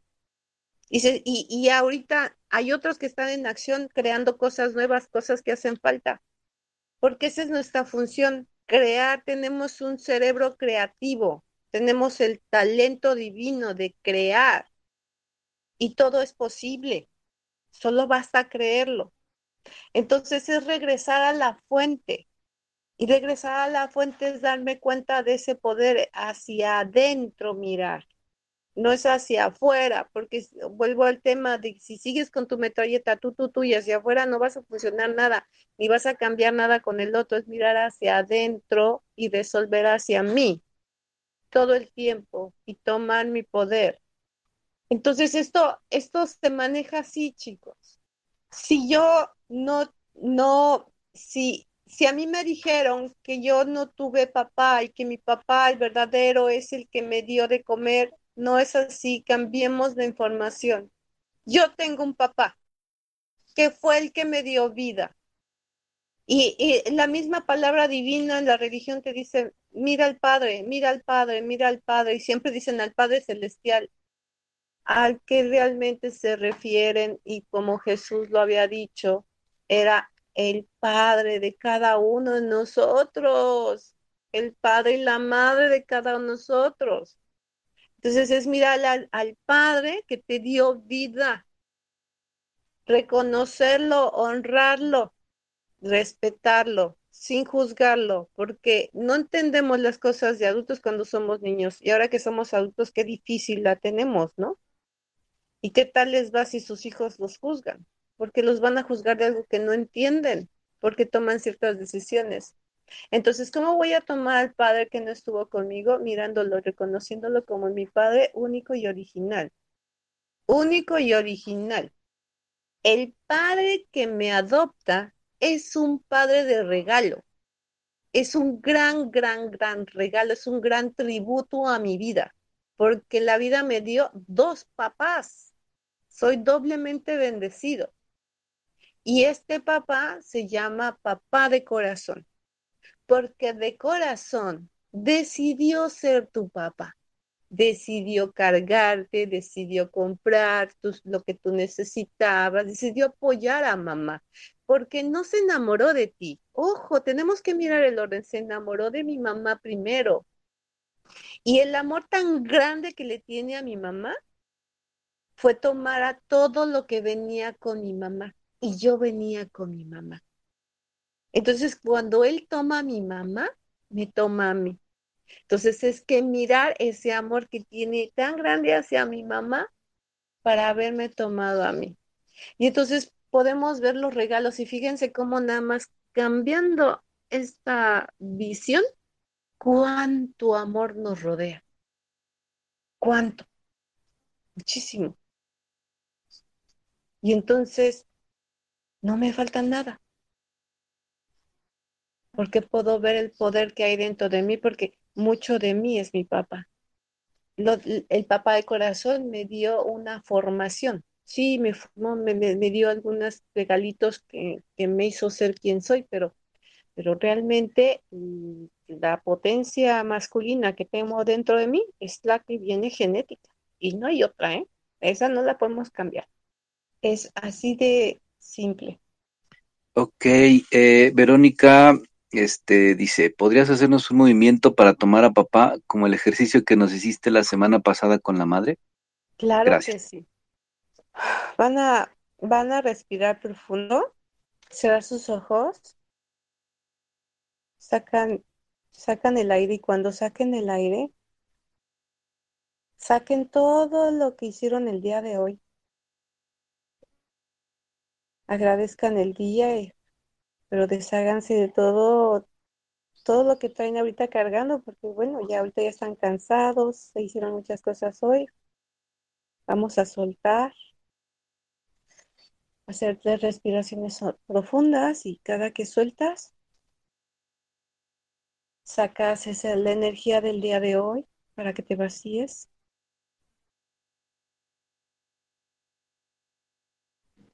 Cierras los ojos. E imagina allá a lo lejos, muy lejos, hay un ser, una persona, una figura masculina que te conoce y que si quizá nunca te vio, él te conoce. sabe cómo eres porque tú vienes de Él. Ahora Él no se va a acercar si tú no se lo permites. Porque el gran permiso para que los hijos vayan hacia papá es de nuestra mamá. Entonces toquen su corazón y sientan a su mamá ahí, porque ahí la dejamos desde la semana pasada. Y díganle a mamá, querida mamá, por favor, dame permiso de ir hacia mi papá.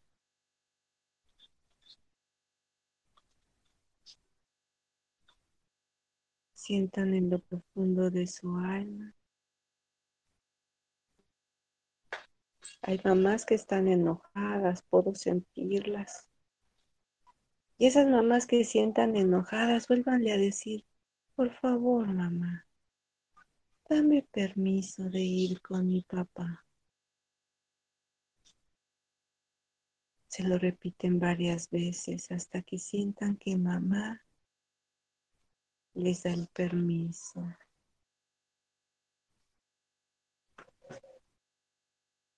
Y en cuanto llegue ese permiso, miren a esa persona que está allá lejos. Empieza a abrir sus brazos. Y corre, corre hacia él. Corre a su encuentro. Abrázalo. Abrázate de él profundamente. Siente a tu papá.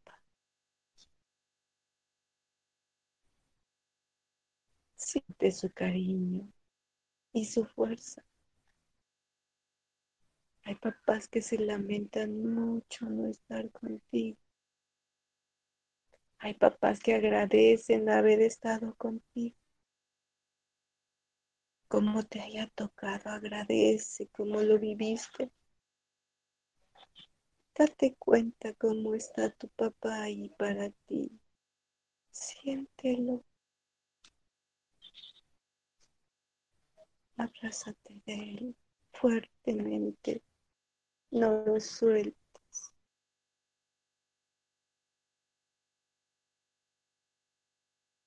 No le digas nada no necesita palabras, solo sentirte lo hace feliz.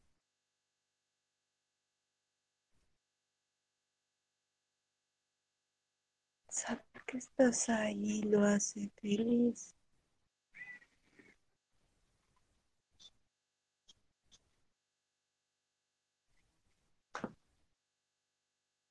Ahora míralo. Mira cuánto te pareces a Él. Puede ser de una manera física o en carácter. Si no lo conociste, aquello que desconoces de ti, que sí identificas de tu mamá, y lo que no identificas de tu mamá es de tu papá. De ahí vienes. Dile sí, papá. Sí a todo como fue. Te miro. Y ahora te honro y te respeto. Porque tú eres el grande y yo soy el pequeño. Gracias por la mamá que me diste. Fue la mejor mamá que escogiste para mí. Todo esto repítanlo en voz alta, ¿eh? no tan alta, pero repítanlo para que se escuchen.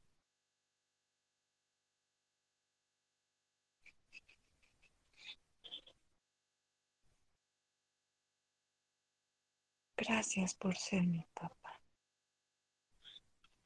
Hoy te miro, te tomo y te honro. Solo soy tu hijo y no soy quien para juzgarte. Los asuntos entre tú y mi mamá son solo de ustedes. No me toca juzgarlos, menos condenarlos. Solo mirar que mi lugar es ser tu hijo. Gracias por ser mi papá. Gracias por todo lo que me diste, por lo que me das y hasta por lo que me darás. Y agradezco hasta lo que no me das, porque eso fue lo que me ha hecho más fuerte. Gracias, querido papá. Y ahora que abrazan hacia su papá, dejen que se funda dentro de ustedes. Siéntanlo. Él siempre estaba ahí, siempre, dentro de cada uno de nosotros.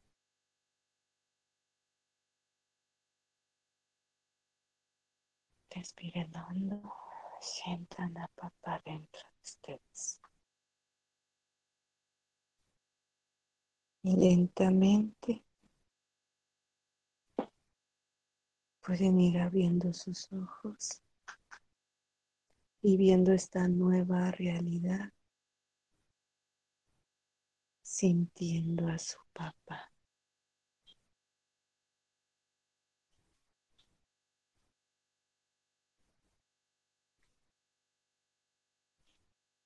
Chicos, me hicieron llorar. Aquí había falta, mucha falta de papá. Nunca es.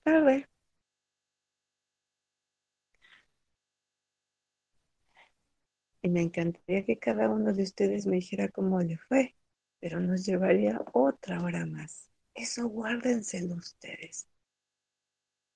Sientan ese agradecimiento y esa sensación y disfrútenla. Listo. ¿Qué sigue, Jorge? Muchas gracias, maestra. Muy bonito.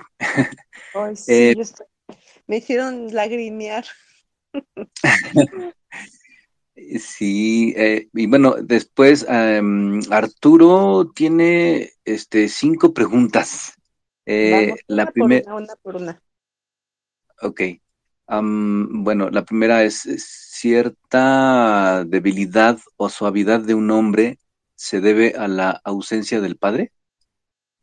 La debilidad sin la ausencia del padre, la suavidad te la ha regalado tu mamá y es hermosa esa suavidad. La verdad es que muchas, muchas mujeres la agradecemos, ¿eh?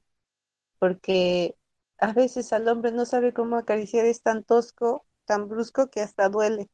Pero cuando toman la suavidad de mamá, ay, es exquisito. Cuando un hombre te acaricia, está bien y es perfecto. Eh, sí, después la segunda, eh, la ausencia del padre puede implicar en no tener hijos por parte del hombre? Sí, si hay mucho enojo, eh, es, es como decir, prefiero no tener hijos a dejarlos solos, porque también hay esa fidelidad de que o complicidad de que podría ser igual, hacerlo igual. Y entonces, para evitarlo, pues mejor no tener hijos para no hacerlo sufrir. Y este tipo de respuestas tiene que ver qué tan fuerte fue tu sufrimiento, estar solo.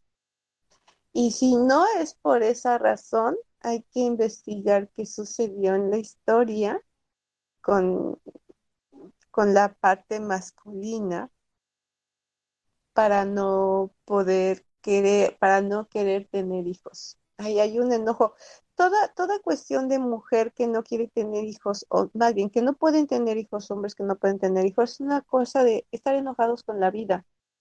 Y como están enojados con la vida, pues es mejor, ¿para qué traes, para qué traes hijos si los haces sufrir?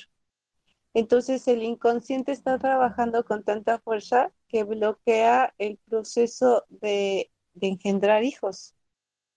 Entonces no se da, no se da la vida y va precisamente por el enojo. Entonces hay que también trabajar con ese enojo. Sí, otra, eh, la ausencia del padre puede inferir en el éxito del trabajo o para abrirse paso a pesar de ser talentosos en algunas actividades. Sí, Sí, porque papá, eh, uno de los regalos que nos da papá es la relación y la comunicación con la sociedad. A papá le pertenece la parte externa. Y por supuesto que tiene que ver con el campo laboral. Entonces, si yo, y, con el éxito, porque tú ya eres éxito desde que como espermato eh, fusionaste con el óvulo. Eres éxito por haber nacido, eres éxito por llegar hasta este punto Eres éxito por haber culminado ciertas etapas de tus estudios y de tus vidas. Tú ya eres éxito.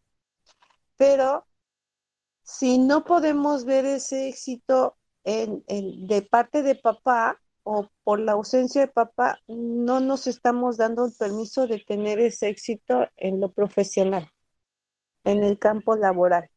Entonces ahí hay que trabajar con eso. Sí, y Monse pregunta, entonces yo tendría que descubrir por qué no, por qué no quiero hijos. Bueno, de las cinco preguntas que tenía este Arturo, eh, dos ya las habías respondido conforme fue este en el transcurso de la plática. Por eso nada más hice tres. Entonces ahora Mon se pregunta, entonces yo tendría que descubrir por qué no quiero hijos. Sí, sí. El inconsciente es más grande que el consciente y está trabajando nosotros bloqueamos o desbloqueamos todas las energías de nuestro cuerpo. Nuestro cerebro es el, el comando y todas esas pensamientos, creencias influyen en nuestro organismo. Y entonces ese centro de comando bloquea o desbloquea o deja fluir o no deja fluir.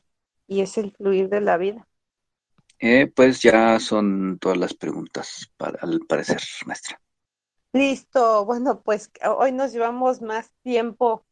Ay, este papá nos hizo chambear mucho como los papás, pues es la fuente de trabajo. Hay que cambiar la palabra trabajo. El trabajo sí se hace en constelaciones, ese sí. dice, el trabajo no es el que te da dinero, ese se llama servicio. El trabajo es el que haces realmente con estos tipos de, con tu sistema familiar. Esto que estamos haciendo se llamó trabajo, chicos. Esa, es, esa meditación un trabajo. Este, porque sí que a veces cuesta trabajo identificar cosas y, aceptar que necesitamos ese cambio o esa transformación o, en, en, el estado en que me encuentro, no hay una aceptación. Entonces, ya, entonces ahí ya surge la chamba para, para salir de esta.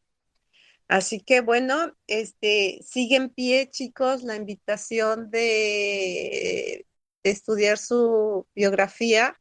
La verdad es que nosotros no crean que abrimos, eh, o, ah, se abre la biografía y en un mes o dos meses la volvemos a abrir. No, e, esta, este curso se abre ahorita y de aquí es un ciclo mínimo de año y medio a dos años o más de que volvamos a abrir este, este curso, porque son tantos que todos tienen su tiempo.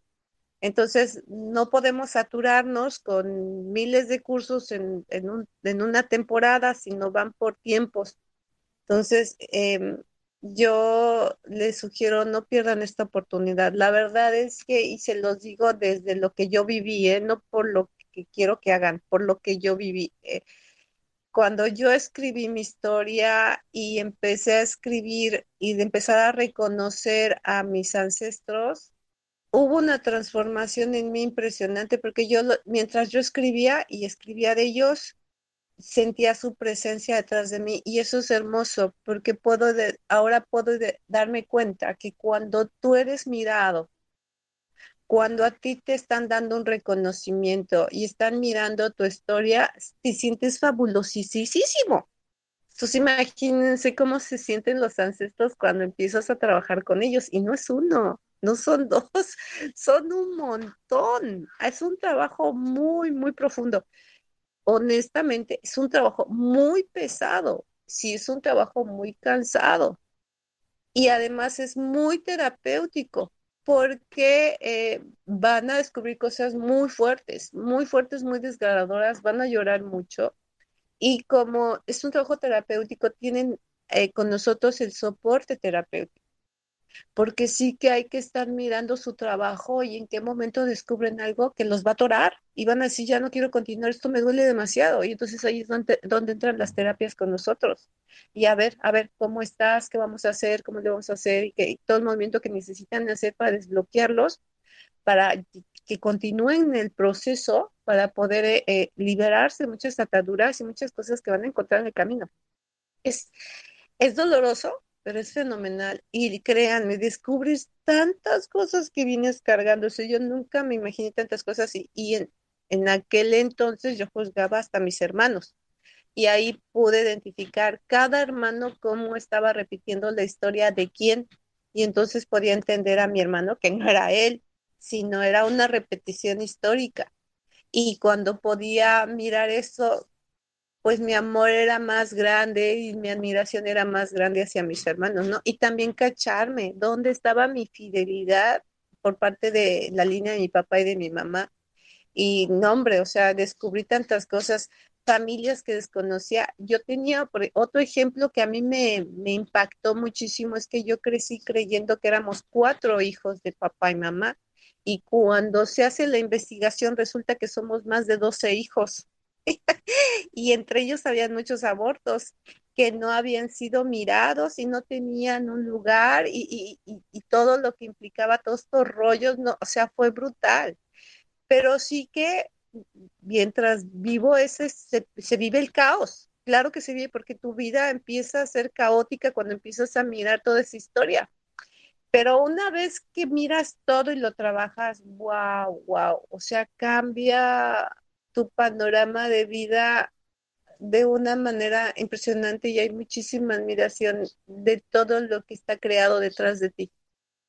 Y entonces te das cuenta que no estás solo y con qué amor fuiste formado y todos los regalos que te han dado y que sí, tú estás cargando muchas cosas que no te gustan, pero, pero al final es tu responsabilidad y te toca resolverlas y las vas resolviendo. Pero también mirar los grandes regalos, híjole, eso es una maravilla y es lo que precisamente nos lleva al éxito, porque entonces te desbloqueas de todos esos sentimientos de tu incapacidad, de creer que no eres capaz para esto, para lo otro, que no que no estás hecho para ciertas cosas y no es cierto, cuando empiezas a ver toda esa historia, empiezas a desbloquearte y ya cuando te das cuenta es como que estás listo para la vida y te lanzas y, y, y no hay nadie que te detenga o que te limite y es impresionante. Entonces, yo los invito a vivir esa experiencia, es única. Realmente una bibliografía, una biografía eh, se lleva mucho tiempo. Nosotros nada más nos vamos a aventar un mes, un mes muy intenso, un mes muy, muy fuerte. Es, ah, no es quitarles todo el tiempo de su vida, es ustedes invertir un mes de su vida en descubrir cosas impresionantes de todo lo que hay detrás de ustedes que les va a cambiar el resto de su vida. O sea, eso está garantizado. Y va esto a quedarse en una carpeta, porque ustedes, esto se escribe a puño y letra, ¿eh? nada se escribe a computadora, es puño y letra, porque ahí vas a, a desarrollar todas tus emociones, a dejar tus emociones, incluso hojas con lágrimas se van a quedar ahí. Eh, y se hace una carpeta y esta carpeta la vas a amar, la vas a adorar, la vas a cuidar como algo más preciado y además es algo que vas a heredar a tus hijos para que ellos vean de dónde vienen, porque tienen derecho a conocer también su historia. Y es pasarles la grandeza de dónde vienen. Entonces, cuando empiezas a trabajar esto, chicos, esto es muy grande, muy grande. Así es que este, los invito a vivir la experiencia y bueno, no hay más. Es un honor, un placer nuevamente estar con ustedes, compartir con ustedes. Que tengan una linda noche y una fenomenal semana. Bendiciones para todos.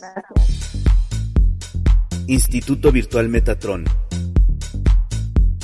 donde la ciencia y el fenómeno se unen. Muchas gracias por estar.